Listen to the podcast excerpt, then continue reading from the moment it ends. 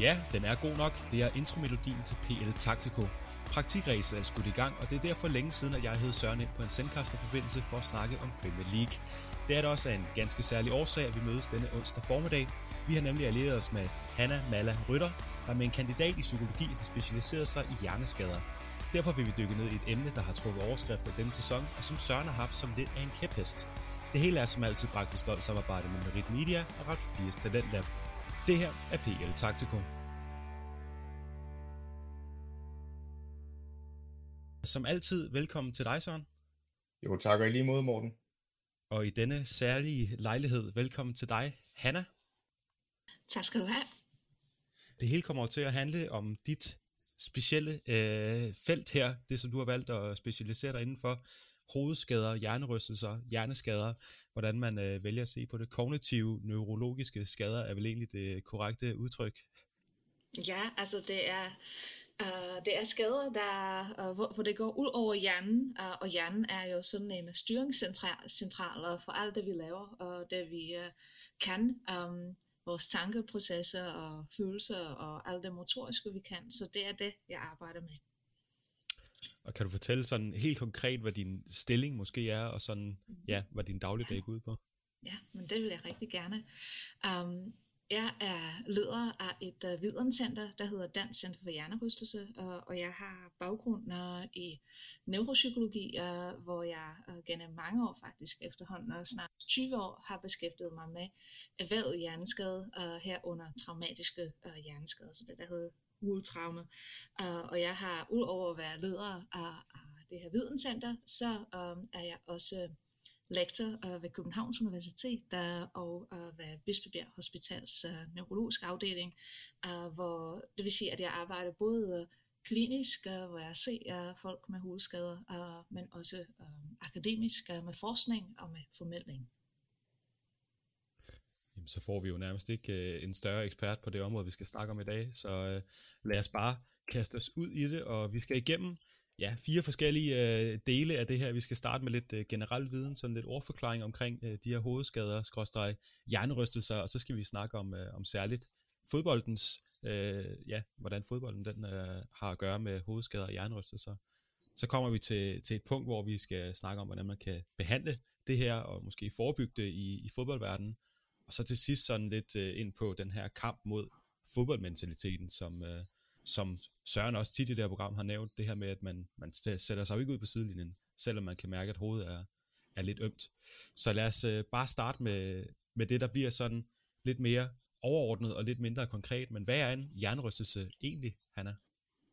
Jamen altså, en hjernerystelse, øh, det er en... Øh, Øh, det er en situation, øh, hvor du får et slag øh, mod hovedet, men det kan sådan set også være et slag mod ansigtet eller nakken eller et andet sted på kroppen, hvor det er så kraftigt, at hjernens funktion bliver forstyrret. Um, og det er noget, der selvfølgelig uh, var forholdsvis kort tid, og der er nogle typiske tegn, øh, som vi prøver at øh, bruge, når vi skal diagnostisere hjernerystelse, så som for eksempel, at man bliver forvirret, øh, eller at man har svært ved at huske, hvad er det, jeg egentlig er en del af, og hvem er det, jeg lige skulle overhale lige for et øjeblik siden.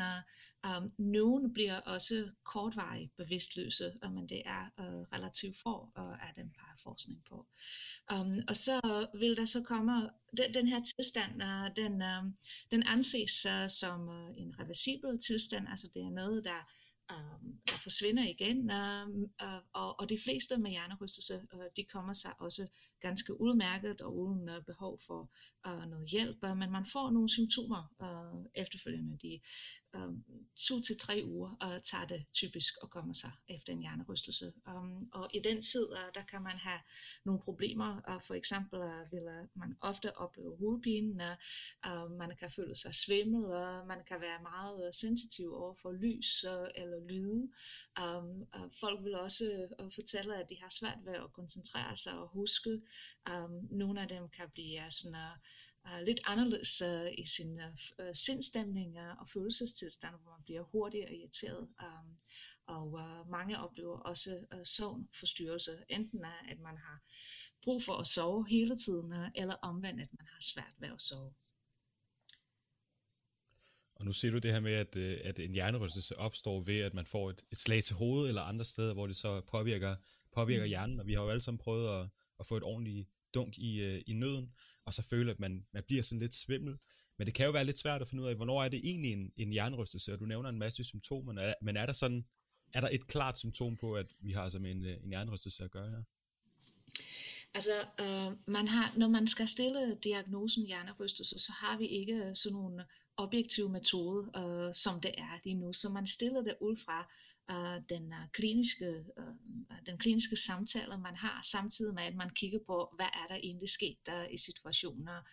Øh, så der skal være øh, den her ordentlige nok øh, øh, altså ordentlig slag øh, mod øh, hovedet, typisk. Øh, øh, men øh, der skal også gerne være nogle af de tegn, som jeg har nævnt. Altså det her med, at folk øh, bliver lidt ved siden af sig selv, eller lige med det samme, altså umiddelbart efter slaget, um, uh, at øh, uh, de uh, øh, måske ikke helt kan placere sig selv uh, i tiden uh, eller stedet, der, altså hvor er jeg henne, altså det her med, uh, hvad, hvad var det, jeg havde gang i, um, eller også uh, så har de svært ved at huske uh, både bagudrettet eller også fremadrettet, da de uh, lige uh, um, uh, oplevede. For eksempel hvis du får et uh, slag på øh, på feltet, altså i løbet af en kamp, øh, og så bliver du taget hen til sidelinjen, så har du svært ved at fortælle, hvem er det egentlig, der tog mig hen øh, til bænken, øh, hvor jeg nu skal slappe af. Ikke? Øh, så det er disse her øh, tegn, øh, som man vil gå efter, øh, når man skal diagnostisere øh, hjernerystelse. Og man kigger også øh, på øjenfunktioner, der er måske nogle fremtidsmæssige uh, udsigter i forhold til at blive lidt skarpe på det.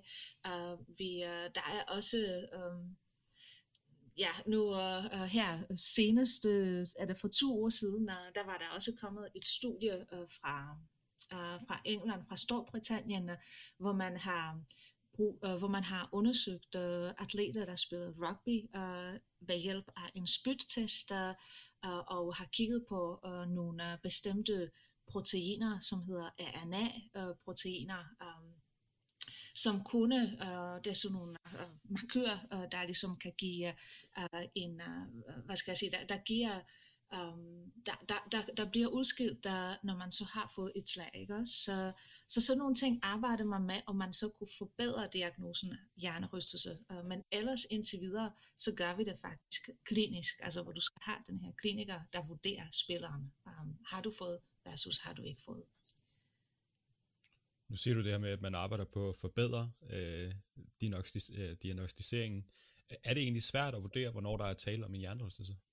Jamen det er det faktisk, øh, fordi øh, du har, nu har jeg nævnt øh, de der symptomer eller tegn, øh, som er til stede øh, med det samme, og, og hvis du, særligt hvis du skal bedømme det lige inden for øh, de minutter, øh, måske op til et kvarter, en halv time, ikke også? Så, øh, så har du jo en spiller, øh, som man skal fortælle øh, om sig selv, selvom man ikke helt har styr på, hvad der egentlig er sket med mig selv, ikke også? Så, så jeg siger, at uh, en af de klassiske tegn, det er, at man bliver forvirret, og man har svært ved at huske. Samtidig med, så skal du faktisk udspørge den her person, og lige præcis omkring disse her ting. Så det kan være vanvittigt svært at rapportere, hvad er det egentlig, øh, jeg har oplevet, ikke også? Så, um, og hvis der nu, hvis det foregår på, hvis det foregår i forbindelse med sport, så vil der jo ofte være nogen, der har set der situationer. Men i mange andre sammenhænge, der er man måske alene, hvis man vælter på cyklen, så er der ikke nogen vidner, øh, der kan fortælle, har jeg været væk, har jeg ikke været væk. Og det tager også noget tid, inden man kommer til lægen. Så det er øh, faktisk øh, rigtig svært at give en rigtig, altså gøre det helt rigtigt, fordi der er disse her faktorer, der gør det vanskeligt. Så hvis vi kunne for uh, en prøve, uh, en test, der, der ligesom vil kunne objektivt sige, okay, uh, her uh, har du de og de uh, testresultater, og det peger så på, uh, at du må have fået hjernerystelse, uanset uh, uh, hvad du er i stand til at berette. Um, så vil det være alt andet en, en stor skridt fremad. Og lige så svært som det er at, finde ud af, om man, om man har en hjernerystelse, når man sidder der på, på fodboldbanen og lige har fået en, en bold i hovedet, lige så svært kan det jo være at finde ud af, hvordan man egentlig skal behandle den her hjernerystelse. For der er jo nogle myter og, og sådan lidt forskelligt, hvad, hvad de forskellige læger siger i forhold til, om du skal undgå skærm, eller om du skal fortsætte med at se skærm, om du skal ligge i et øh, mørkt rum, eller om du skal prøve at komme, komme lidt ud og, og bevæge dig. hvordan behandler man egentlig en, en hjernerystelse? Um, bestemt. Altså, der er stadigvæk uh, mange holdninger um, derude i feltet, og, og det gælder også, øh, jeg er nødt til lige at vende tilbage til det der, uh, det der med diagnostisering, når vi taler om myter, fordi for eksempel en af de stadigvæk uh, myter, det er, at man skal have uh, mistet bevidsthed for, at man kan give diagnosen hjernerystelse, hvilket ikke er rigtigt. Uh, det vil jeg bare sådan, uh, lige uh, indskyde her, inden jeg går videre til behandlinger. Og i forhold til behandlinger, ja, altså der har, hvis vi går bare uh, 10-15 år tilbage, uh, så vil der være uh, mange, der bare vil blive, øh, de, de vil få besked på at lægge sig i et mørkt rum og ikke røre øh, uh, computer og ingen skærm og bare tage det totalt med ro og de, i hvert fald uh, de første to uger. Det er ikke det, vi vil sige i dag. Der har vi, um, der har der er kommet ny forskning og, og ny viden. Og, så i dag, øh, når vi siger, hvordan skal du forholde dig, når du har fået en hjernerystelse, så vil vi råde patienten til, at øh, man tager det med ro, sådan som man har brug for øh, de første to til tre øh, døgn. Men øh, der, derfra skal man meget gerne begynde at genoptage øh, nogle hverdagsaktiviteter, igen afhængig af, hvad man kan holde til. Øh, og man skal øh, styre efter sine symptomer, så de ting, der ikke giver symptomer, øh, dem er der ikke noget behov for at holde sig fra. Uh, hvis man er vant til at bevæge sig rigtig meget, og man har det fint med at uh, tage en, øh, øh, til at starte med måske langsommere gårdtur, så kommer det til at blive til en rask gårdtur, og om inden stadigvæk inden for disse her første par uger, øh, så er man i stand til at løbe, så er der ingen grund til at um, og uh, ligesom uh, at sige, det her må du ikke gøre. Uh, omvendt uh, vil der være mange, der for eksempel uh, får det svært, uh, når de får pulsen op, uh, hvor symptomerne begynder at blusse op, uh, så skal man gå meget, meget uh, roligt til værks uh, og, uh, og arbejde sig ligesom nedefra. Og det er der, hvor det også kan være rigtig uh, frustrerende og um, ja, altså udfordrende for en atlet, der, altså hvis du er nemlig vant til at bruge din krop rigtig meget, og du træner måske mange timer om dagen, øh, og så får du at vide, at uh, nu skal du starte med 10 minutters gårdtur dagligt, ikke også? Så, uh, så, så, så, så kan man godt forstå, at folk uh, føler sig sådan, ah, kan det virkelig være så uh, galt. Øh, men uh, det er vejen frem. Altså man skal, det er meget vigtigt, der, når man siger hjernerystelse, uh, så er det meget vigtigt, at man ikke overgør uh, de ting, der giver en voldsom symptom og blussen. Um, som sagt, uh, og heldigvis for det, uh, så kommer um, i hvert fald over halvdelen, altså de fleste, uh, kommer sig spontant og uden noget behov for professionel behandling efter en hjernerystelse. Og så er der nogen, der oplever sådan lidt længere varende følger, øh, hvor det er godt, uh, at man lige måske får en coach på, eller øh, nogle andre øh, folks øh, øjne på, hvordan man nu håndterer øh, situationen. Fordi det kan være ret svært at navigere øh, øh, mellem disse her symptomer. Altså, hvad er for lidt, og hvad er for meget, øh, og hvad er den rigtige balance? Ja, nu siger du det her med, at det, det kan godt øh, tage lidt tid at komme sig over. for lang tid kan det egentlig tage at, at komme sig over en, en hjernerystelse? Altså, det, den forventede tid, det her som sagt øh, omkring to uger. Øh, man siger op til tre, øh, men altså omkring 10-14 dage, der vil, øh, der vil de fleste være symptomfri igen. Uh, men øh, så er der den her ikke helt ubetydelige andel, der oplever symptomerne lidt længere tid. Øh, um, der er og næsten... øh, 30 procent, der, der vil opleve symptomer flere måneder øh, efter, Og, og der er også en øh, mindre andel, og vi ved ikke 100 procent, det er sådan meget svært at opgøre disse her tal, men altså omkring 15 procent anslår man, som oplever symptomer længere end 12 måneder, altså længere end et et, et, et år, uh, og for nogen uh, uh, vil der også være tal om en varig tilstand. Og fra, øh, fra en ting, som, øh, som de fleste lyttere måske har prøvet på, øh, på egen krop, desværre hjernerystelse, til noget, som man forhåbentlig kun har prøvet at, at have tæt ind på livet, men som de, de fleste desværre også har prøvet, demens og, øh, og Alzheimer's. Hvad er det egentlig for, for sygdom, de to her? Mm. Uh, demens, uh, det er uh, en form for sygdom, som er karakteriseret ved en progressiv forandring i hjernen. Uh, det er derfor, vi kalder den for neurodegenerativ lidelse. Altså det er en lidelse, øh, hvor du med tiden øh, mister hjernecellerne, øh, og du, din hjernefunktioner bliver værre og værre. Og det starter med, at du har måske du er lidt forvirret omkring omkring, uh, hvor du er henne uh, i rummet, og det sådan, uh, kommer lidt uh, spotvis, uh, og så begynder du at få svært ved at uh, huske, um, får svært ved at sige, hvad er det, jeg egentlig har uh, lavet, uh, hvad skal jeg til, uh, og til sidst uh, over um, en del år, uh, 10-15 år, så vil du faktisk også øh, miste helt, øh, altså du vil forandre dig øh, som en person, og du vil miste din identitet, og du vil også miste styringer med din krop. Øh. Så det er en progressiv øh, tilstand, øh, hvor du øh, med tiden øh, mister flere og flere øh, af dine hjerneceller, øh, og dermed øh, kan du så mindre og mindre forandre dig fuldstændig. Og det ender, det er en, det er en tilstand, som vi ikke har en, uh, vi kan ikke helbrede det, uh, vi kan gøre ting, der gør, at det kommer til at udfolde sig langsommere, men vi kan ikke helbrede det, uh, og uh, um, ja, uh, det er noget, der som ofte rammer folk, der er godt uh, oppe i alder, når um, det er et uh, givet, at vi um, um, som samfundet uh, bliver, uh, altså får flere og flere ældre, så er det et stort samfunds, uh, samfundsmæssigt problem. Og Alzheimer's, er, det, øh, er der forskel på Alzheimer's og demens? Ja, altså Alzheimer's er en type demens. Vi har mange uh, forskellige typer demenssygdomme, så der er mange uh, af disse her neurodegenerative lidelser, som er karakteriseret ved, at uh, du mister uh, de evner, uh, som du nu har. Um, vi har også, så Alzheimer's er en type af dem, som netop er særligt karakteriseret ved tab af semantisk hukommelse. Semantisk hukommelse, det er hukommelse for um, det er viden om verden, vi har. Det er sådan nogle facts, øh, vi har om verden. Det er, at vi ved, at Paris er hovedstad uh, øh, i Frankrig, og uh, at uh, man er blevet gift, uh, og uh, um, um, hvor mange børn man har, og, og, og hvor man gik i skole og sådan nogle ting. Ikke også? Så, så det er det, der er karakteristisk ved Alzheimer's demens.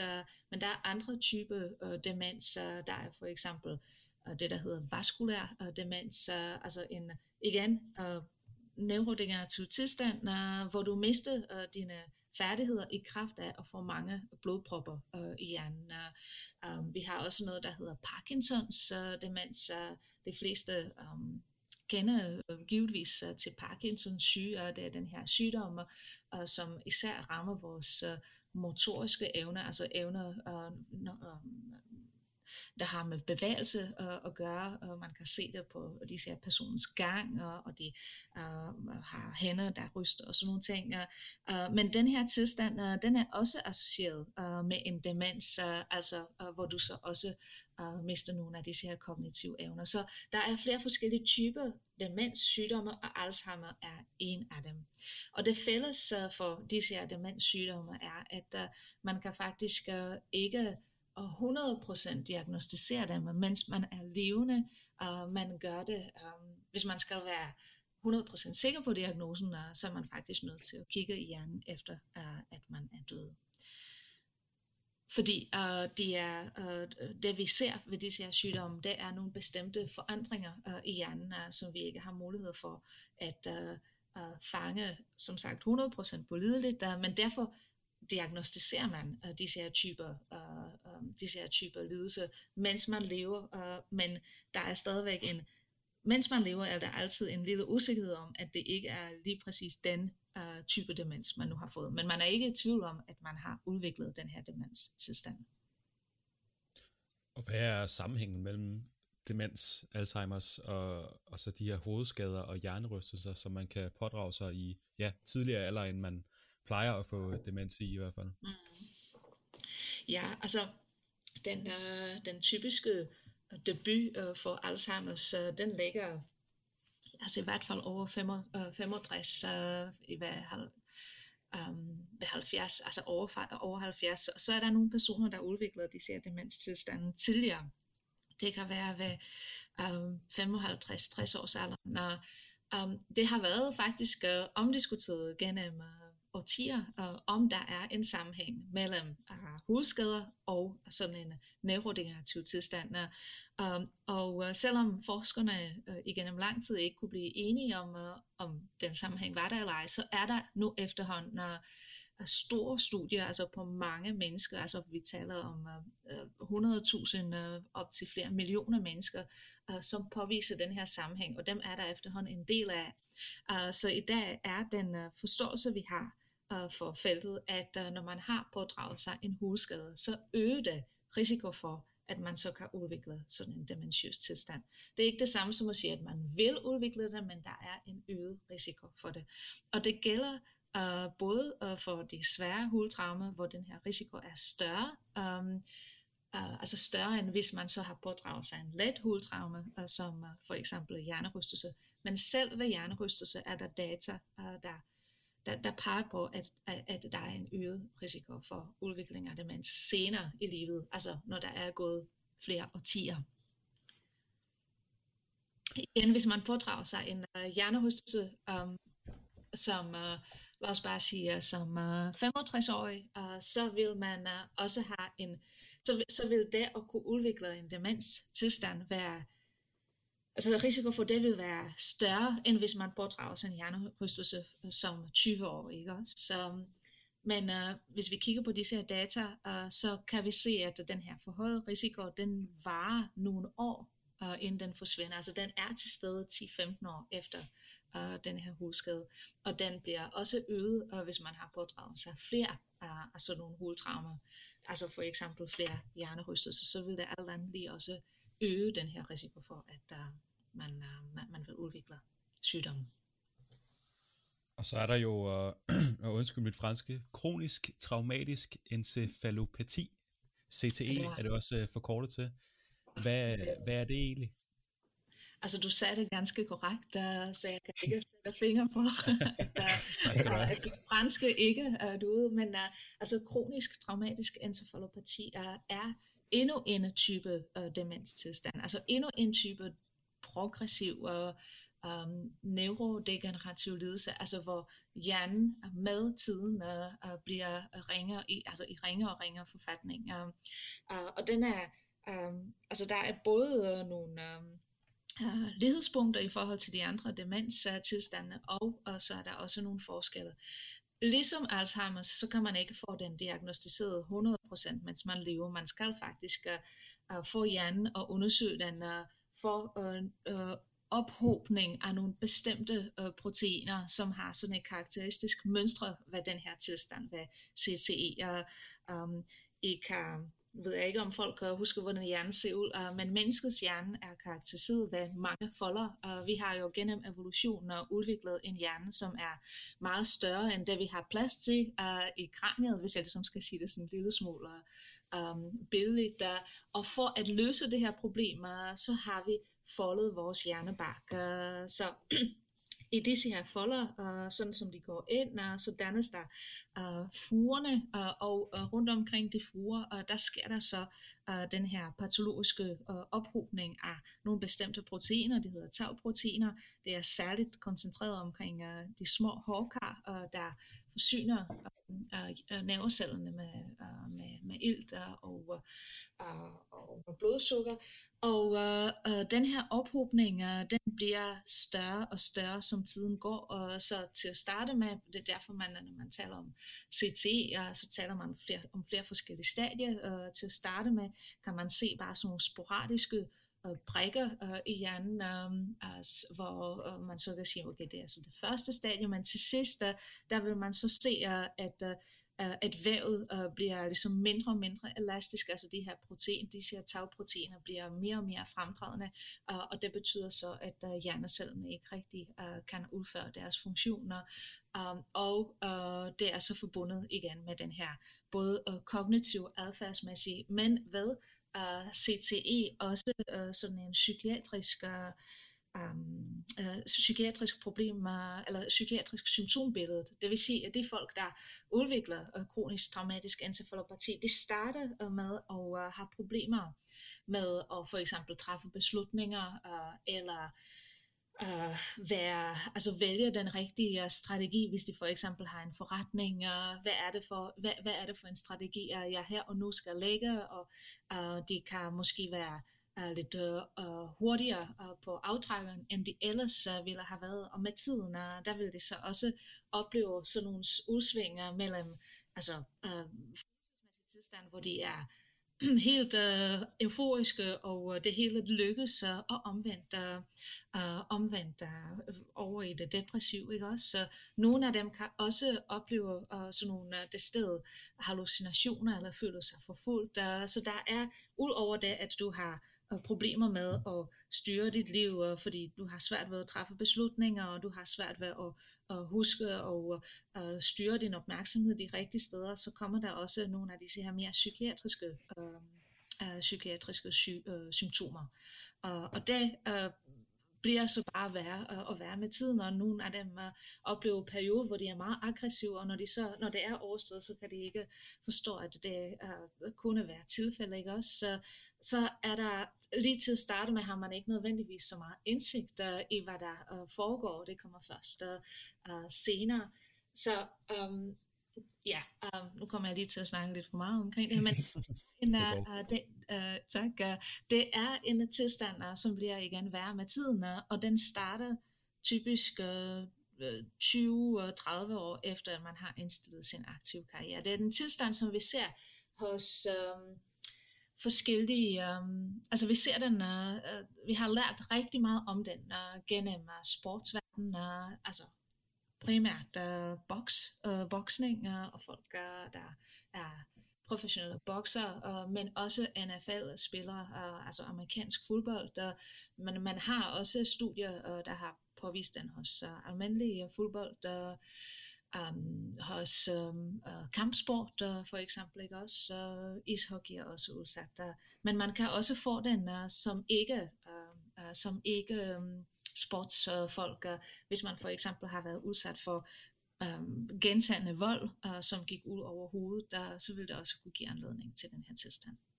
Ja, øh, Morten, jeg hopper lige ind her. Øh, fordi du er netop inde på det, han er med NFL jo, hvor meget det her øh, forskning egentlig startede. Øh, jeg mener, han hedder Dr. Bennett Omalu, ham der øh, opdagede det i første omgang, i hvert fald var en af de banebrydende forskere på området.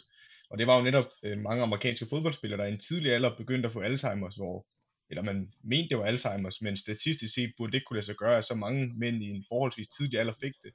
Og der var jo rigtig mange familier, der ikke forstod, hvorfor deres kære begyndte at opføre sig på den her måde, og øh, der er nogle øh, sindsoprivende historier, hvor der har været øh, tidligere spillere, der er blevet nødt til at køre væk fra familierne øh, og blevet været med i politiagter og sådan noget, fordi de troede, de blev forfulgt. Øh, det har vel også været hårdt tidligere, når man ikke har kunnet stille den her diagnose øh, for pårørende. Jamen bestemt. Uh, altså det er...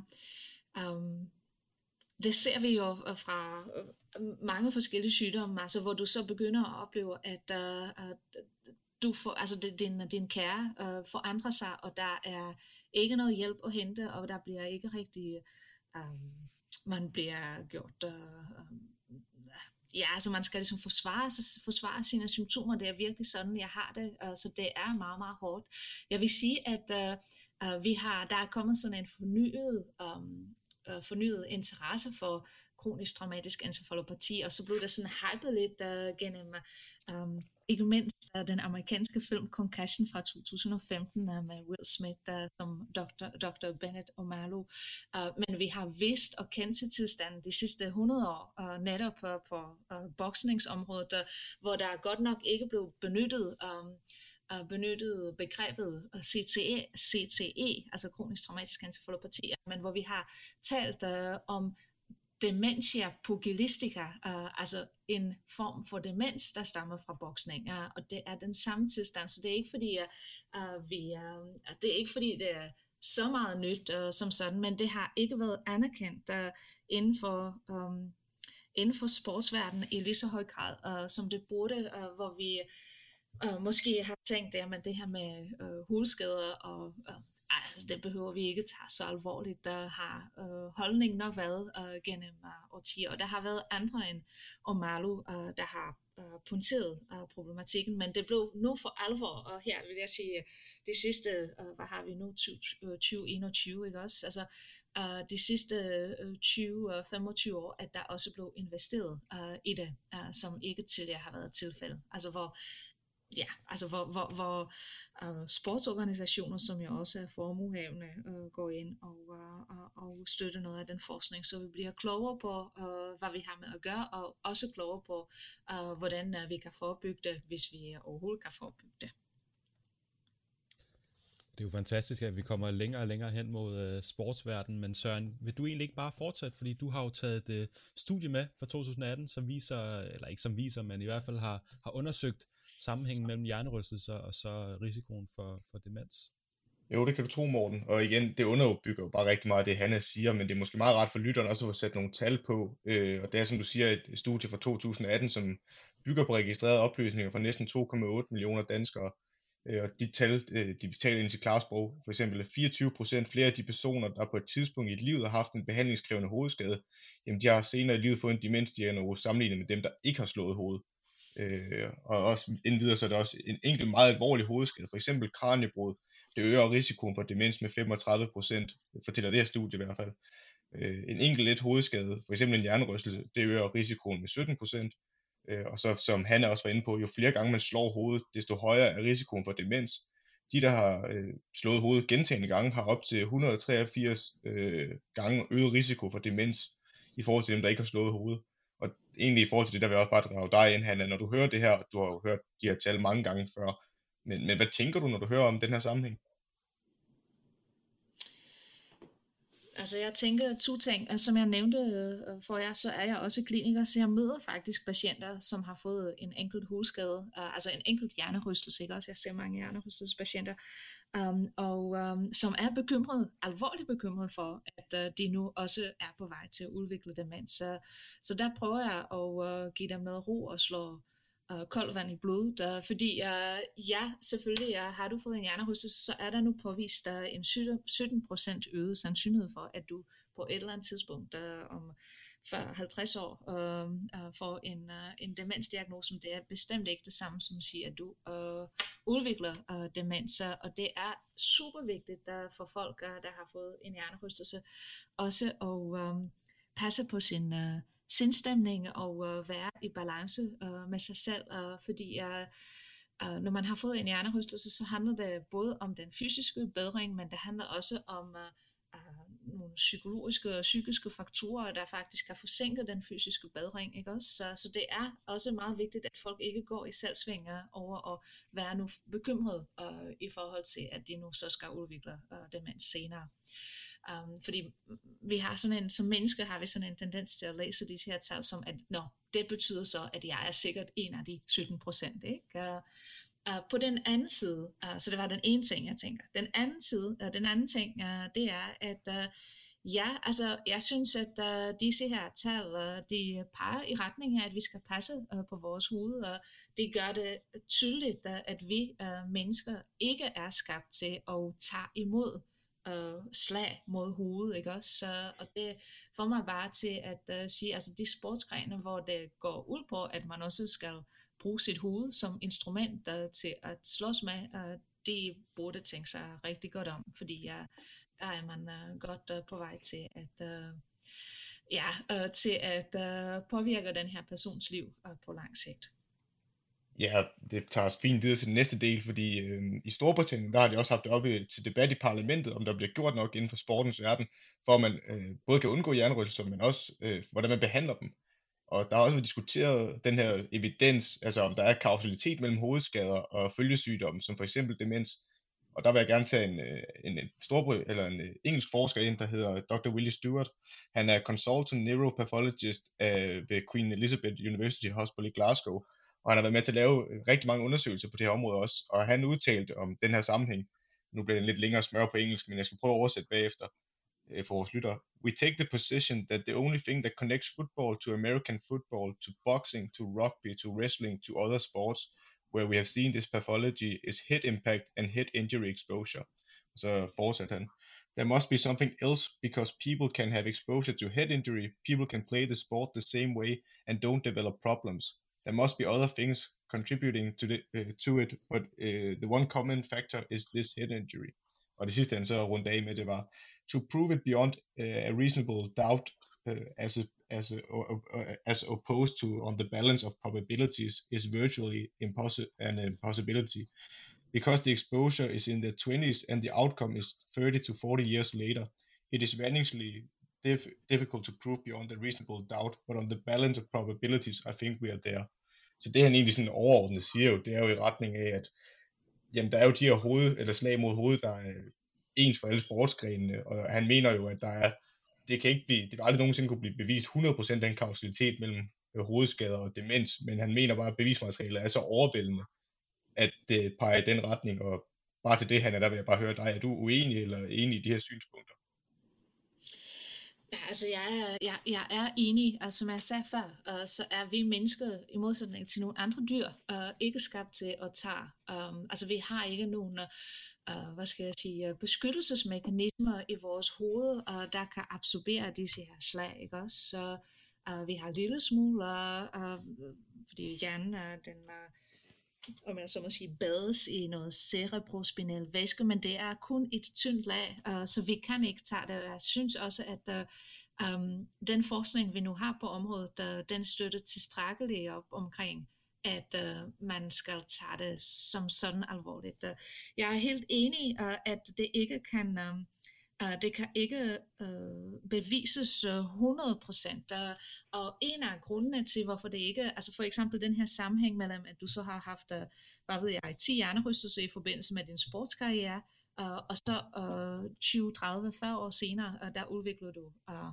øh, CTE. Øh, jamen, kan der være noget andet i din livsstil, og det er det, man har blandt andet der argumenteret for, ikke også? Kan der være noget andet ud over øh, de hjernerystelser, som egentlig forklarer det, at du så udvikler nu en øh, demenstilstand? Øh, øh, det kunne være, at øh, man øh, også var misbruger, og det kunne det være alkohol, og kunne det være øh, nogle øh, andre ting i ens livsstil, ikke også? Så, og, og det der er i det er, at som sagt kan vi ikke 100% øh, og det, altså fremadrettet bliver det nok også fortsat uh, svært, øh, kan vi ikke 100% uh, øh, bevise, at det er selve hovedtraumet, uh, der er den ene og ensidige årsag til, at du udvikler den her demenstilstand. Og nu kommer det som pointen, jeg beklager, jeg har været lidt lange, lidt, lidt i optrækket. Pointen er, at vores hjerne er ikke uh, statisk. Uh, vores hjerne er et uh, organ, der er hele tiden i bevægelse. Uh, vi kalder det for, at hjernen er plastisk, altså den er dynamisk og reagerer uh, på ved i vores, og den struktur, vi har i vores hjerne, det er resultat af de selvfølgelig er genetik øh, og alt det her organiske og fysiske, øh, men det er også resultater af de oplevelser, øh, vi har, og de, øh, den læring, øh, vi får igennem tiden. Øh, og øh, øh, det er hele tiden øh, sådan en gensidig påvirkning mellem øh, det biologiske øh, og øh, det oplevelsesmæssige og det psykologiske. Ikke også? Så, og for eksempel øh, hos øh, disse her um, CTE-patienter, altså patienter med kronisk traumatisk encefalopati, det er altså dem, der er i de tidlige stadier, som kun har nogle ganske få af disse her dårlige proteiner øh, i deres hjerne. Ikke også? Så der har vi øh, de, de, de psykologiske, øh, de psykiatriske, de øh, emotionelle symptomer, de er allerede til stede. Og så kunne man så sige, at man er det faktisk øh, øh, mere den her psykiatriske problematik, der gør, at hjernen øh, så bliver endnu dårligere, og, og, og man til sidst har den her uh, demenstilstand. Jamen, det er både og. Uh, man kan ikke tage det ene væk fra det andet, uh, fordi uh, hjernen er i konstant forandring uh, med sig selv. Uh, for at eksemplificere det endnu tydeligere, uh, så vil jeg sige, at uh, selv hvis vi ikke får noget som helst sygdom, ikke også, uh, så vil vi, siden vi er cirka 25 år gamle, og øh, hvor vi topper uh, øh, rent uh, hjernemæssigt og rent uh, kognitivt, uh, uh, så mister vi hver dag uh, mange tusind celler. Faktisk ligger estimaterne på omkring 85.000 uh, hjerneceller, vi mister hver dag. Ikke også? Vi har i alt uh, omkring 100.000, uh, undskyld, uh, 100 millioner um, neuroner uh, i hjernen, uh, og vi oplever ikke uh, den her det her tab øh, i løbet af vores liv, før vi er virkelig gamle. Ikke? Så, og det gør vi ikke, fordi øh, vi hele tiden kompenserer for det her tab øh, af neuroner, gennem at neuroner danner forbindelse til nogle andre, der fortsat er der. Uh, så den her øh, Uh, disse her plastiske processer, uh, de uh, er der hver dag, og man skal tænke på, at hver dag man lærer noget nyt, uh, så har man også styrket øh, sin øh, hjerne og hjernens sundhed øh, og den her hjernens øh, plasticitet. Men det at udvikle CTE, det er også en effekt af hjernens plasticitet. Det er også effekt af den her omorganisering. Det at man har fået øh, nogle skader, nogle mikroskader øh, i forbindelse med hjernerystelse i sine neuroner, øh, særligt i øh, neuroner, de snakker med andre neuroner gennem sådan nogle lange udløber, som hedder aksoner. Uh, og det er ikke mindst dem, uh, der bliver forstyrret, uh, når man får en hjernerystelse. Um, så uh, de processer, uh, der i, det er nogle organiske processer, ikke også? Og vi er ikke som sådan sensitive over for at uh, miste uh, en enkelt neuron eller to. Som sagt mister vi mange uh, på hverdagsbasis. Så. Men det, at vi får nogle neuroner, som er, um, som er um, um, beskedige, som, hvor der starter nogle andre processer, altså den, disse her mikroskader, og de, øh, der er nogle andre gener, øh, der bliver udtrykt, og uh, selve balancen i miljøet bliver forstyrret. Det giver afsæt til nogle af disse her progressive, degenerative processer, som til sidst ender med, at vi så kan se uh, enten det sted celletab, som vi ser hos Alzheimer's demens, altså det, som man kalder for atrofi, eller um, uh, disse her ophobede uh, proteiner i, uh, i, i hjernens fuger, uh, som, jeg, som jeg talte om tidligere. Altså, jeg håber på, at det giver en lille smule mening, uh, at det er en vekselvirkning, og uh, at uh, både uh, Altså når vi taler om, at hjernen er foranderlig, så er det både de gode, uh, men også de dårlige processer, uh, som, uh, uh, så, som det her omfatter. Ja, men det, det giver så god mening, han er også øh, Dr. Willie Stewart, som øh, har været med til at lave de her studier om øh, hjernerystelser. Han er jo lidt irriteret over, at det bliver ved med at smitte over på fodboldspillere, for eksempel har et stort alkoholforbrug, eller skulle have mere end den generelle befolkning, for det mener ikke, der er nogen studier, der peger på. Og han mener, at man kan trække tråde til dengang med øh, tobakindustrien og øh, lungekræft, og mener, at den sammenhæng kan man heller ikke 100% vise, altså den kausalitet, den kan man ikke 100% bevise, men det kan man heller ikke med hovedskader. Køber du den sammenligning? Er det, er det noget, man kan sammenligne på den måde? Um, altså, uh, der vil, uh, det er da klart, uh, at vi har brug for, uh, hvis man skal bevise disse her sammenhæng, ikke også, så, så har man uh, enten brug for nogle sådan meget rene samples, uh, eller også, hvor man ligesom kan kontrollere for alle disse her fejlkilder, hvad er der rundt omkring, for eksempel også øget alkoholmisbrug. Alternativt har man brug for uh, nogle kæmpe data samples, uh, hvor du så efterfølgende kan statistisk kontrollere uh, for, for fejlkilderne. Og uh, det er det, man har gjort i nogle af de uh, seneste studier, og det er selvfølgelig kan man ikke 100% uh, um, afskrive muligheden for, at der måske uh, også var noget andet, men uh, det er ellers så overbevisende sammenhæng, at det netop er selve hovedskade og hovedtraume, øh, der har spillet den afgørende rolle, at jeg ikke køber øh, det, det, det argument længere. Ja, og så bare lige for rundt den sidste, eller det sidste del af afsnit af, sådan overordnet set, han, er der så fokus nok på hjernerystelser og risikoen for følgesygdomme i vores samfund på nuværende tidspunkt? Altså der er ikke kommet der er meget mere. Uh, jeg synes, at uh, vi stadigvæk uh, har et stykke vej uh, foran os. Uh, hjernerystelse som sådan uh, er...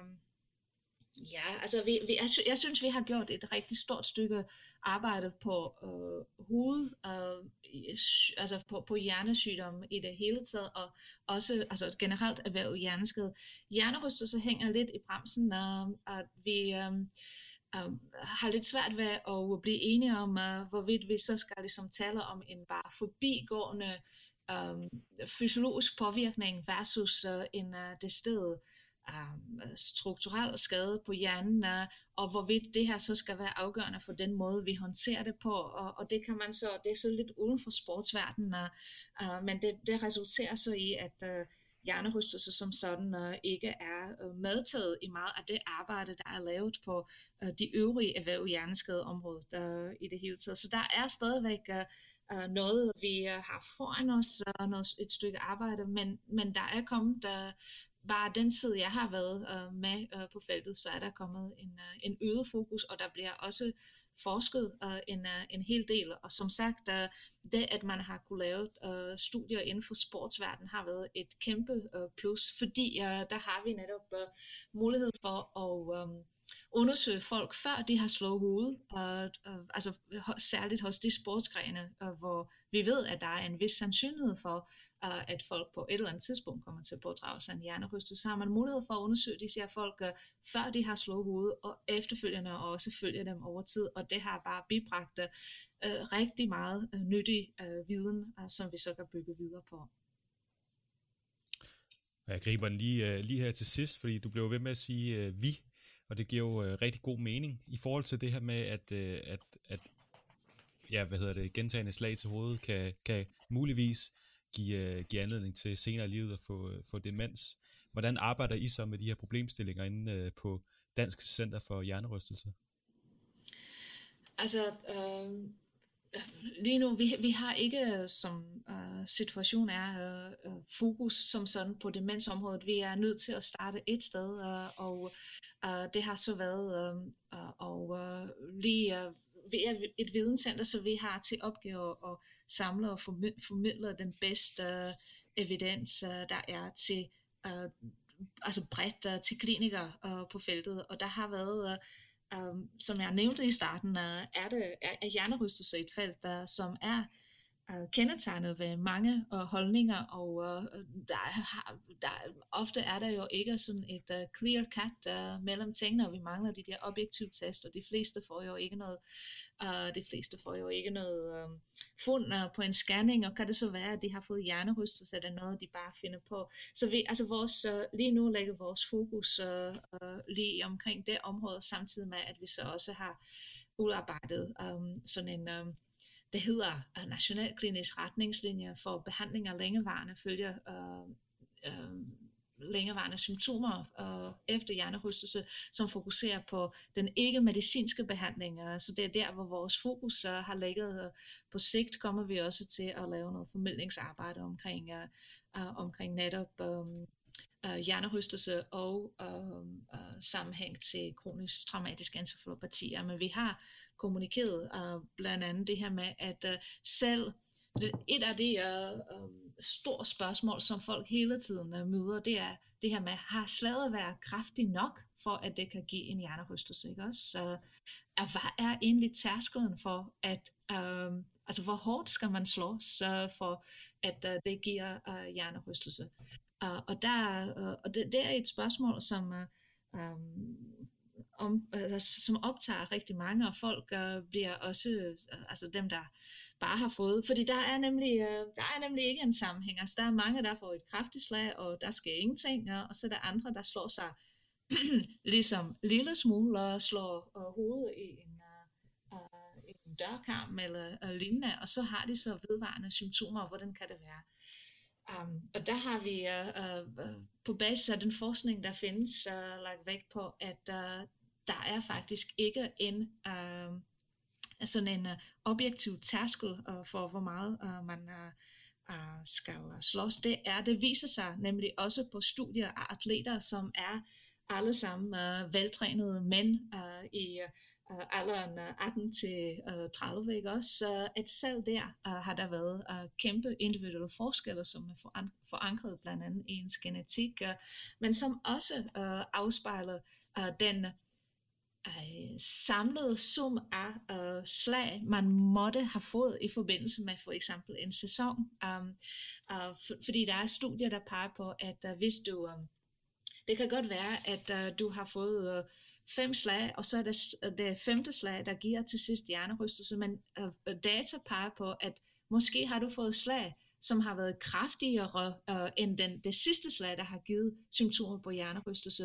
Øh, og hvordan kan det være, ikke også? Så, men det er lavet til, at hjernen gennem disse her, øh, Øhm, som, øh, nu ved jeg ikke, om vi allerede har brugt øh, det her ord, subconcussive blows, altså øh, hjernen gennem disse her mindre slag, som ikke resulterer i det sted symptomer, bliver mere og mere sårbar, øh, særligt øh, også hvis der ikke går særlig lang tid, øh, så bliver der endnu uh, mere problematisk. Øh, så det der slag er ikke ligegyldigt, selvom det ikke giver øh, en det sted øh, hjernerystelse og symptomer på en hjernerystelse.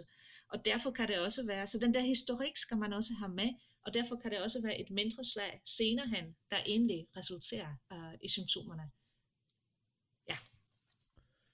Det er, det er helt perfekt, og du skal på ingen måde undskylde for, for de lange svar, for det er kun godt, at vi kommer, kommer godt i dybden med det, der, med det her. Det er netop derfor, vi har valgt at, at sætte fokus på det i dag, fordi Søren har været inde på det et par gange, men han har ikke den ekspertviden, som vi, vi har med os i dag, så vi, øh, vi fylder gerne bare, bare på. Jeg sidder i hvert fald og bliver, bliver klogere.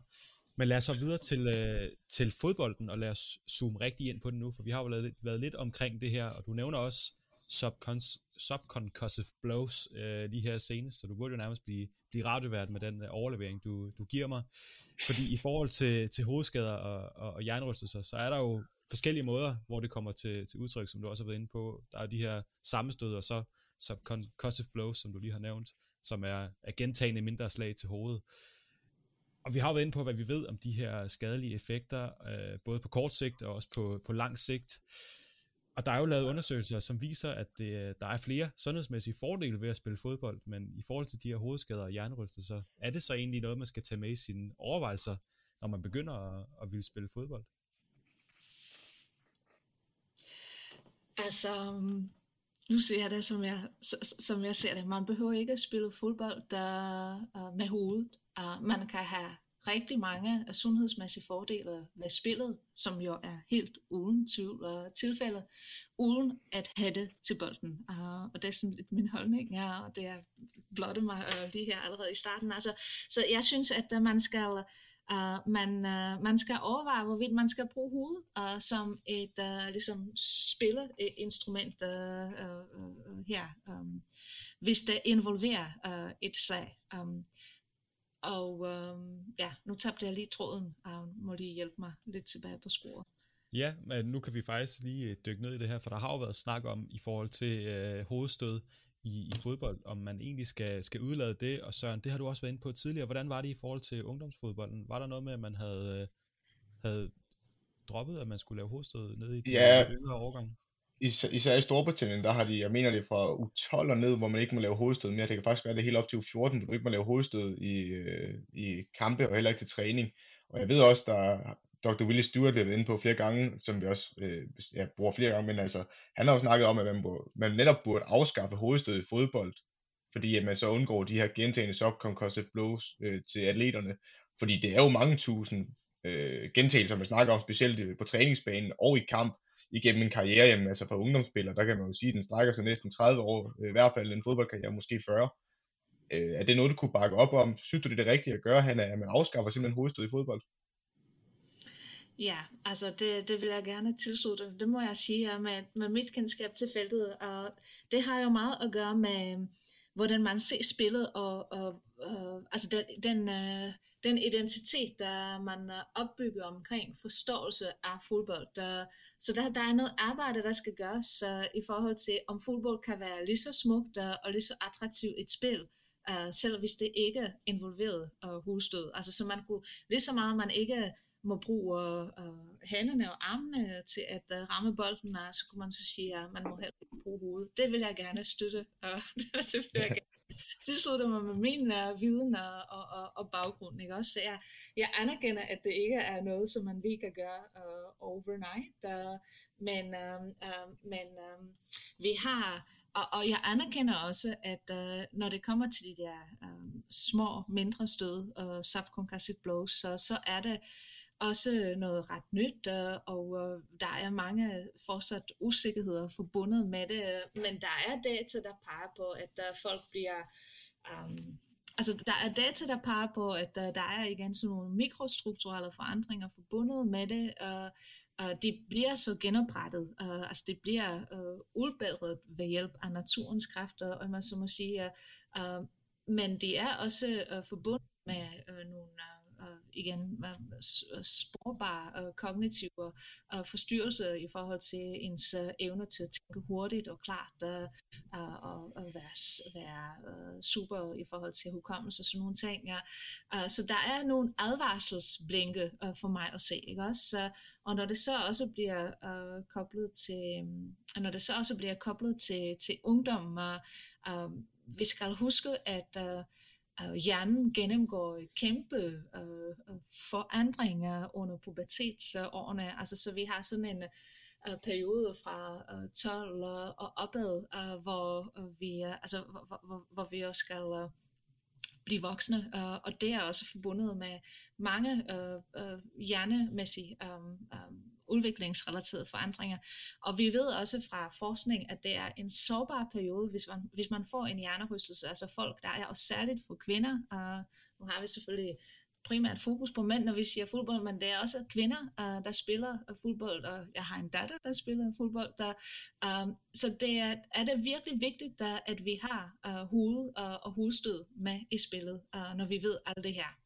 Vil det ikke, altså kommer jeg til at være lidt smule politisk, uh, hvis det er i orden. Uh, men vi har, vi har her uh, i, uh, er det for 3-4 uger siden, ikke også, uh, i forbindelse med uh, nogle uh, bivirkninger ved, uh, ved AstraZeneca og coronavaccinen, uh, der har vi jo valgt uh, at slå bremsen uh, i jer og sagt, at nu fortsætter vi ikke med den vaccine. Vi ved ikke, om sammenhæng er til stede, og der har også været data fra mange uh, uh, tusinde uh, testede, som ikke påviste noget sammenhæng, men så var der jo nu, når der oplevede nogle sjældne uh, bivirkninger i form af blodprop og så videre, så har man valgt at trække, uh, trække bremsen. Um, I min verden, hvorfor gør vi ikke det samme i forhold til hjernerystet? Så vi ved tilstrækkeligt til, at der er en sandsynlighed um, som er begrundet. Uh, så så uh, jeg synes, det, den, den, den, den, den, den tvivl, vi har omkring, at den måske kan også medføre noget, noget, noget, noget dårligt projekt, burde være nok til, at vi trækker den her bremsen også inden for fodbold. Så for mig vil jeg gerne uh, undgå hostet i fodbold, og ikke mindst, uh, og særligt når det er helt unge spillere. Øh, men den bliver nødt til at gribe lidt her, Hanna, fordi du fortæller, at din, øh, din datter, hun spiller fodbold. Ja. Er det, bekymrer det dig ikke over, hvis du ser hende uh, hætte til en bold? Hun må ikke hætte til bolden. det har hun simpelthen fået vide hjemmefra.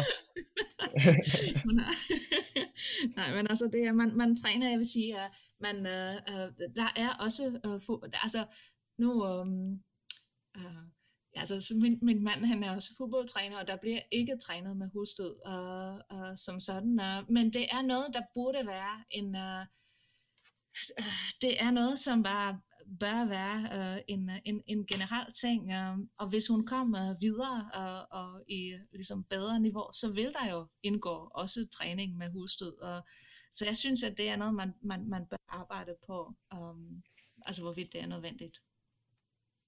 Ja, og øh, jeg tager bare videre herfra, Morten, fordi øh, Dr. Willie Stewart, han har lavet den der The Impact Report, øh, der mener at påvise, påvise en sammenhæng mellem hovedskade i fodbold og så flere tilfælde af demens.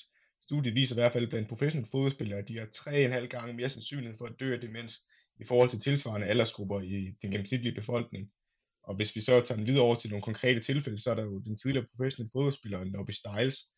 Han var med til at vinde VM for England i 1966, og han døde som 78-årig i oktober sidste år, efter at have kæmpet med demens i flere år.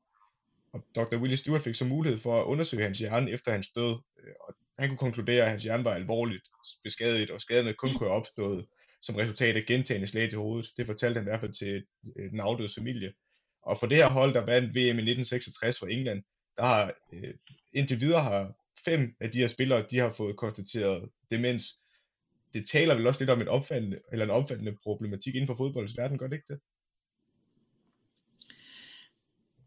Ja, altså igen, øh, det, øh, det taler sin klar sprog, og, og det taler for, at uh, vi uh, ikke bare lukker øjnene for mig at se. Ganske vist.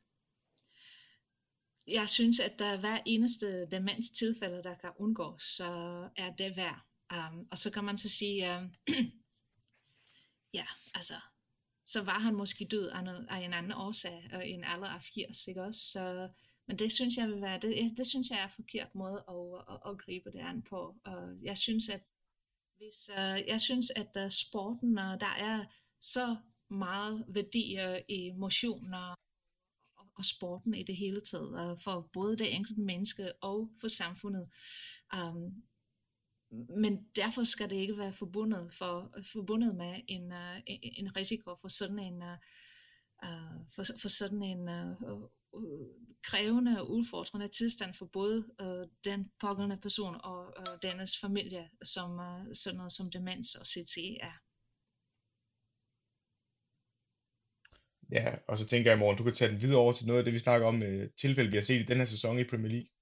Det vil jeg gøre, fordi nu har vi jo zoomet ind på, på fodbolden, og så lad os zoome helt ind på vores hovedområde, som jo er den engelske Premier League, og øh, der har jo været et alvorligt sammenstød i netop den her sæson med Wolverhamptons Raul Jimenez og Arsenals David Lewis, øh, hvor at Raul Jimenez han fik et, øh, et kranjebrud, en situation, som vi også har været, været inde på. Raul Jimenez han bliver selvfølgelig skiftet ud, men David Lewis han spiller altså videre helt ind til pausen, hvor han så bliver udskiftet, og, øh, og han havde jo tydeligvis blødt for hovedet, og, og selvfølgelig i den øh, sammenhæng også slået hovedet, kan man jo se. Der var også en lignende situation, hvor West Ham's Issa Diop, han, øh, han kom til skade på hovedet, og han spillede så også videre, indtil han blev skiftet ud i pausen. Hvordan ser man som, øh, som en, der har så meget erfaring på det her område, og så meget viden, hvordan ser man på de her, øh, ja, de her gange, hvor, at, øh, hvor at der simpelthen ikke bliver gjort noget med det samme, og man venter til, helt til pausen med at, at handle på det her område? Altså i min optik øh, er det forkert. Uh, I min optik burde man have handlet selv på mistanken, og det er det, som jeg også sagde før. Altså selve mistanke om, at man måske har fået en hjernerystelse, burde være nok til at stoppe uh, den her spiller, fjerne vedkommende fra spillet uh, og, og erstatte uh, med en anden. Uh. Så, uh, men jeg erkender, uh, at uh, man er en del af en meget stor maskine, uh, og selve fodbold, der er jo også, uh, har jo udviklet sig til øh, en øh, kæmpe, faktisk øh, en maskine, der ikke findes mand til, øh, både hvad angår antal fans øh, og hvad angår de, øh, de penge, øh, der er på spil, ikke også? Um, så øh, det er, øh, og, og, og også den engagement og de emotioner, der er hos både øh, den pågældende spiller, øh, og ens øh, spilkammerater og øh, ens træner øh, og coach øh, og øh, alle de tilskuere, der nu hæpper på en. Øh. så det er ikke nemt, øh, og derfor skal der være nogle øh, personer, der kan øh, være uafhængige og holde hovedet koldt. Men jeg synes, det er forkert, øh, at man ikke reagerer allerede på mistanken. Øh.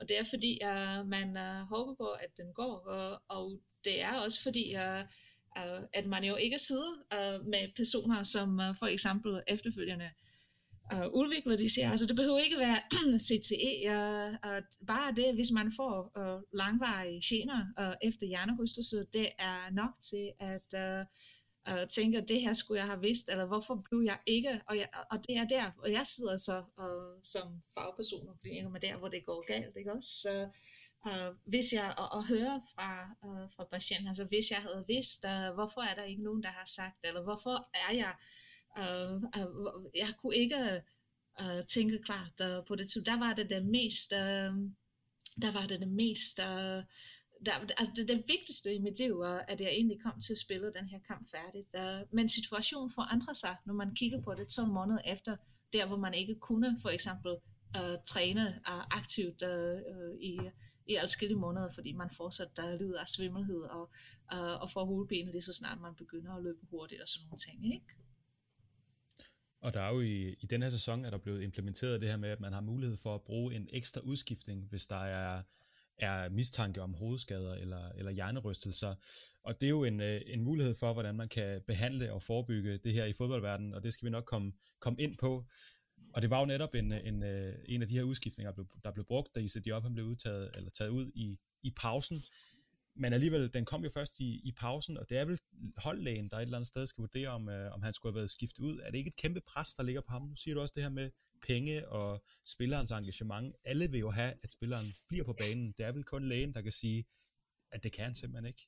Er det ikke et det kæmpe præcis. pres, man ligger på de her det læger? Er, det er kæmpe pres, og, og um, uh, det er ikke en misundelsesværdig situation, og vil jeg sige, at er ikke, og det er heller ikke, som vi, har været, som vi tidligere har været inde på, og så er det ikke altid helt nemt uh, at afgøre det, men uh, når vi nu også ved, at de der subconcussive blowers uh, kan have en betydning, igen en grund til at reagere alene på mistanken, uh, um, og hellere have den spiller tilbage om en uge, uh, end uh, om tre måneder, øh, kan man sige. Ikke også? Så, så man, man, man, man er, Øh, ja, og det, det er også derfor, at øh, hvis øh, lægerne kunne støtte sig til øh, en, Øh, altså den her objektive test, uh, som bare klart sagde ja eller nej, uh, så vil det være, uh, så vil det lette noget af den byrde fra deres skoler, fordi uh, uh, ja, altså uh, man, uh, ja, jeg er helt med på, at uh, hver spiller har sin værdi, og ikke mindst når vi er helt deroppe uh, som uh, den engelske Premier League, uh, så det er ikke ligegyldigt, når man er på banen uh, eller ej. Og det kan være meget svært at varetage den pågældende spillers interesse, altså uh, individuelle um, uh, han, altså hans uh, interesse i forhold til hans individuelle fremtid, uh, uh, når det handler om, at vi nu skal vinde uh, den her kamp.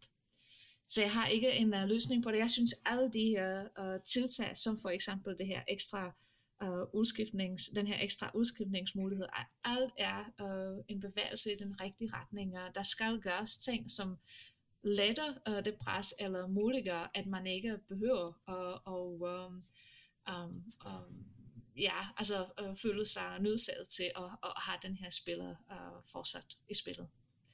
Og det, vi ved ja, også, og... at det er rigtig vigtigt, der, altså, fordi endnu en problematik, øh, der også er gældende her, er, at øh, man jo, når man har fået et slag, øh, så skal man helst undgå at få slag nummer to, ikke også, uh, inden for i hvert fald det første slag, inden for den tid, hvor det første slag skal genoprettes og repareres, så, så det er endnu en grund til at, at tage den pågældende spiller ud.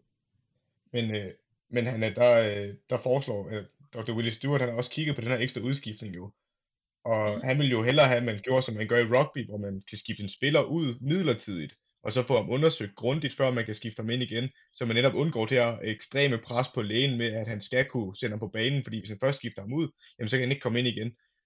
Mm. Tænker du, det kunne være en løsning, hvor man får mere tid til at faktisk undersøge vedkommende, og faktisk, hvis man siger, okay, jamen, der er ikke en jernryste, så kan vi godt skifte ham ind igen. Kunne man så ikke fjerne lidt af det pres, der er på lægen? Ja, altså det kunne, øh, det, det kunne også være en mulighed. Jeg, jeg synes, at det er forkert at vurdere disse her tilfælde på 0,5, og, og det er selvfølgelig en overdrivelse, men altså du ved, øh, inden for nogle ganske få minutter, og så skal man sige go eller uh, hen til bænken. Så det at vinde mere tid og for at vurdere uh, den her pågældende person, og, og også for at uh, få personen til, fordi nogle af symptomerne kan godt udvikle sig over de kommende minutter osv., og det, det, det er også en, en mulighed. Bestemt. Altså, øh... jeg, overordnet, altså, alt det vi kan gøre for at uh, både fjerne presset fra uh, de pågældende læge og uh, spilleren selv, ikke også, uh, vil være godt. Ja, og altså nu, jeg kan se, at vi er en smule presset på tid, så hvis vi nu tager det fjerde punkt med, hvordan man skulle behandle og forebygge det her fodboldverden. Hvis man nu sagde til dig, du har frit lejde til at gøre, hvad du lige har lyst til inden for fodboldsverdenen for at beskytte mod hovedskader. Hvad synes du så, man skulle implementere? Er det, man bare skal fjerne, øh, som du har været inde på, fjerne hovedstød fuldstændig? Vil det bare være løsningen? Også måske i forhold til, hvordan man behandler sammenstød og sådan noget. Hvis vi kigger på de to ting, altså øh, hvordan skal vi have hovedstød eller ej, og hvordan man så behandler folk, der får de her hovedskader. Hvordan vil du så gøre? Altså jeg vil nok gå radikalt til værks, så jeg vil fjerne, øh, at man skal spille med hovedet. Så jeg vil fjerne heading øh, til bolden øh, som en del af spillet. Um, og så er der selvfølgelig situationer, hvor man kommer til at slå hovedet, som man ikke har kunne uh, øh, forebygge netop i forbindelse med sammenstød. Ikke også? Så, uh, og, um, og der, uh, der vil jeg uh, gå efter og uh, vinde mere tid, så jeg vil skifte den på, altså tage spilleren ud og lave en, uh, um, ja, en, en, en, grundig undersøgelse, før uh, man så får lov til at uh, og eventuelt vende tilbage. Okay, jamen, men øh, igen så den sidste ting lige i forhold til det, i forhold til forebyggelse, du har selv været inde på det. Der er jo de her spytprøver, som der er begyndt, at, at man har et forhåbning om, der kan diagnostisere øh, hovedskader på banen, så man hurtigt kan få et svar. Øh, jeg ved også, at I selv har snakket om det inde på Dansk Center for Hjernerystelse. Mm. Øh, at, at det er noget, man skal have et håb til for fremtiden, at sådan en test, der kan komme til at fungere? Det tænker jeg. Og nu var det det første studie, men det er et uh, relativt stort studie og, og uh, et kæmpe stykke arbejde, de har lavet der ved at bruge en helt ny metode, ikke også? Så, og, og netop de der såkaldte mikro-RNA, som jeg har nævnt i starten. Det er, uh, det giver det ville give uh, et, um, uh, en lettelse uh, på banen, uh, hvis man kunne gøre det. Um, og så kan man... Um, Ja, altså det, det, det løser ikke problemet med, uh, med de subconcussive blows, uh, men hvis det kunne blive øh, implementeret, uh, så ville det være uh, super godt. Nu, vi, vi har brug for flere data, ved det de ønskede, og uh, meget mere uh, forståelse af, hvordan tingene fungerer, uh, men det har været nogle rigtig lovende resultater.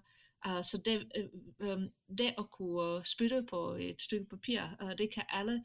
Altså det er også en super non-invasiv prøve, og kan den blive analyseret hurtigt, så vil det være super uh, fint. Der, så ja, det vil fjerne noget af presset, og det vil, det vil også, som jeg også har nævnt tidligere, det vil muliggøre, at vi var sikre på øh, diagnosen, hvilket vi ikke altid er øh, på nuværende tidspunkt. Der, um, så har vi så stadigvæk de der øh, mindre slag, um, altså situationer, hvor, hvor der kunne være tale om en hjernerystelse, som, som ikke er øh, som ikke er dokumenteret. Um, det har vi så tilbage, det må vi så tage i næste omgang. Um, det vil være lige til at starte med uh, et kæmpe skridt, hvis vi kunne tage dem, der egentlig har symptomer uh, på en hjernerystelse.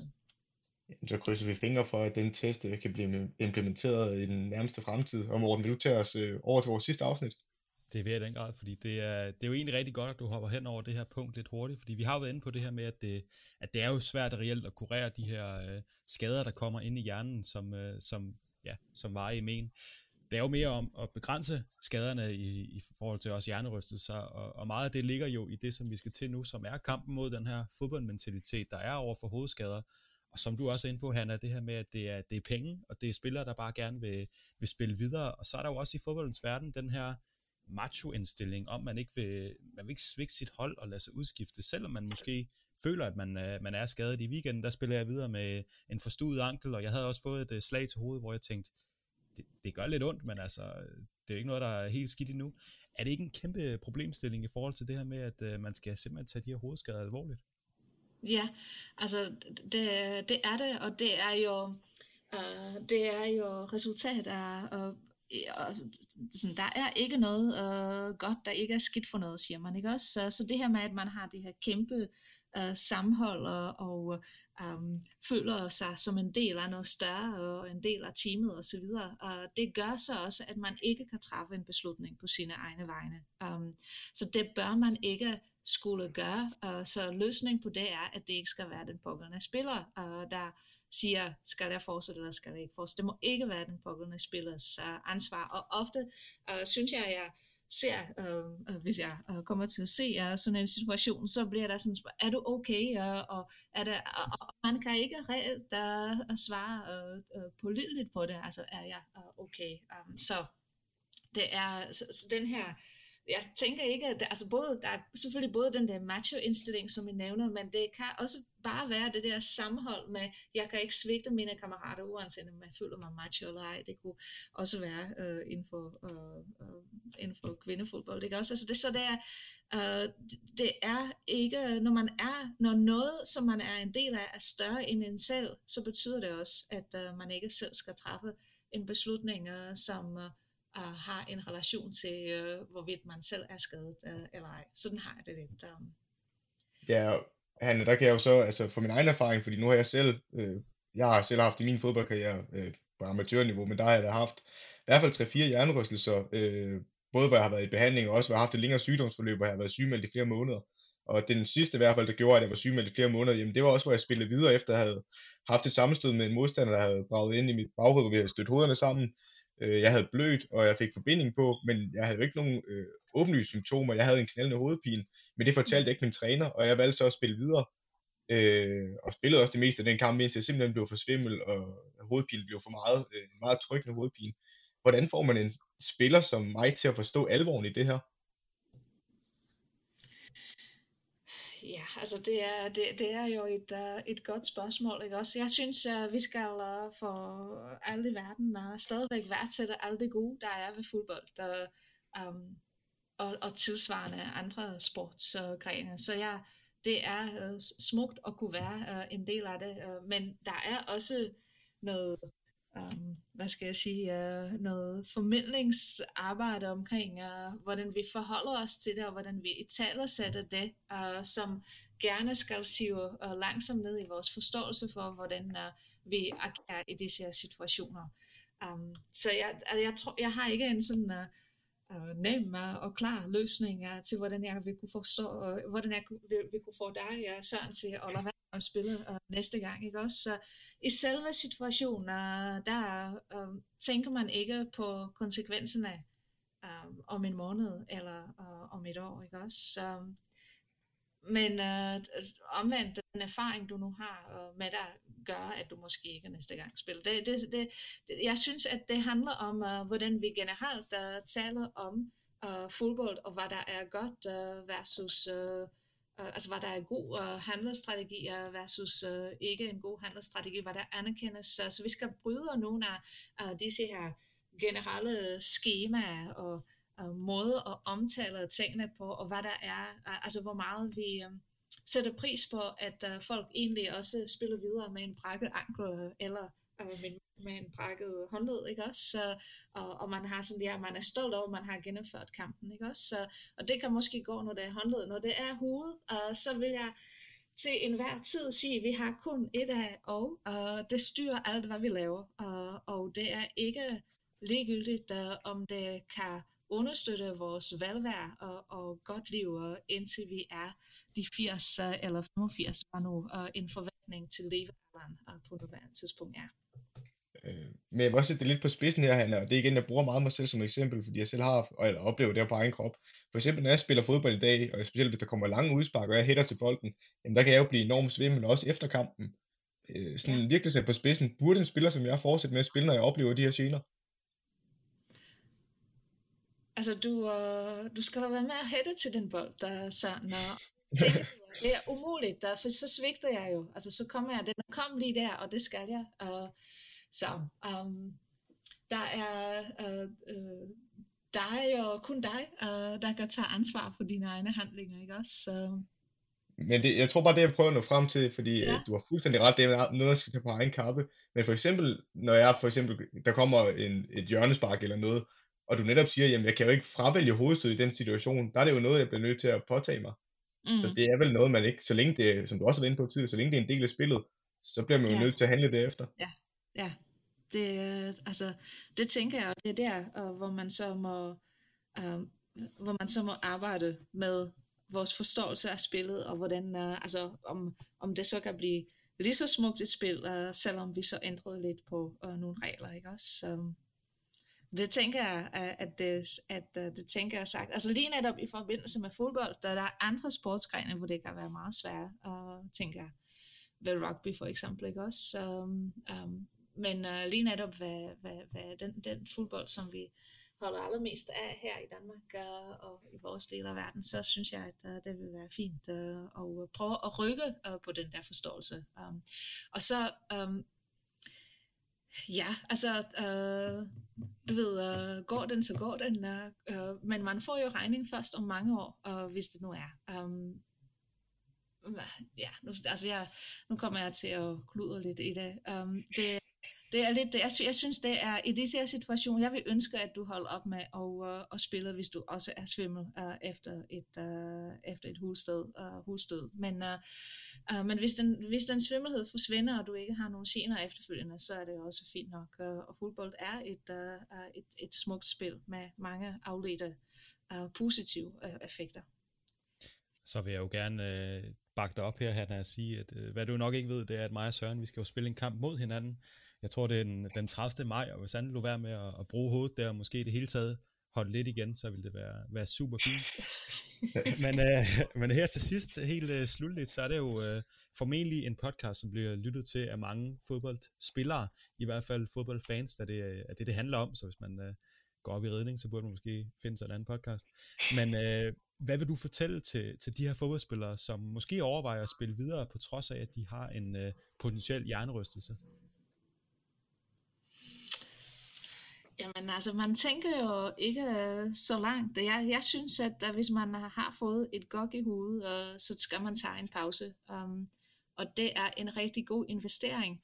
Um, man øh, ved ikke, hvilket kort øh, man har truet øh, i Lotto, og man er bare klar tilbage. Og hvis man er klar tilbage øh, næste dag, så er det bare godt. Øh, så skal... Øh, Altså ens liv er ikke ringere uh, eller mindre god uh, af den grund, uh, faktisk tværtimod, uh, end hvis man så skal uh, have flere uh, dage på sygemeldinger og slås med noget ubehageligt uh, efterfølgende. Så jeg synes, at uh, hvis man uh, kommer ud for den situation, uh, så giver jeg selv den gave uh, og, uh, og tager det lidt med ro, uh, og så er I formentlig i de allerfleste situationer uh, godt tilbage uh, ganske kort tid efter. Super, og lad, lad det være afslutningen på, øh, på alt det her. Vi vil sige øh, rigtig mange tusind tak for, for din tid, Hanna, og øh, vi rammer den næsten lige på, på minuttet. Så, øh, så rigtig mange tusind tak. Jeg blev i hvert fald klogere, og det håber jeg også, at, øh, at Søren og, og dem, der lytter med, blev. Ja, absolut. Det har været en stor fornøjelse at være med, han og også få belyst mange af de her ting, fordi det er lidt et tabu i fodboldverdenen, selvom der er kommet mere fokus på det, men øh, vi er så glade for, at du kunne være med til at kaste øh, lys over, over det her emne, så tusind tak. Jamen selv tak, og tak fordi jeg måtte komme og dele lidt, af, lidt ud af min pose. Det gør jeg gerne. Selvfølgelig. Og så vil jeg også uh, slutte lige rose dig for, hvor hurtigt du kan sige kronisk traumatisk indsigt. det er meget imponerende. og så skal vi huske som altid at takke Merit Media og Radio 4's Talentlab, og så skal jeg selvfølgelig takke dig, Søren, fordi at uh, i den her ja, i den her omgang, der er det jo særligt dig, der har været primus motor på, at vi uh, kunne få den her i hus. Ja, men igen, det er jo noget, det har været vores kæphest igennem hele sæsonen og igennem flere sæsoner i Premier League, så at vi kan få en ekspert til virkelig at vise øh, alle nuancer i det her, det har været så fedt. Så øh, ja, fedt vi kunne levere det til lytterne. Og så skal vi takke vores øh, lyttere og slutligt også øh, sige, det kan godt være, det er onsdag, men det er en tradition nu, så rigtig god weekend.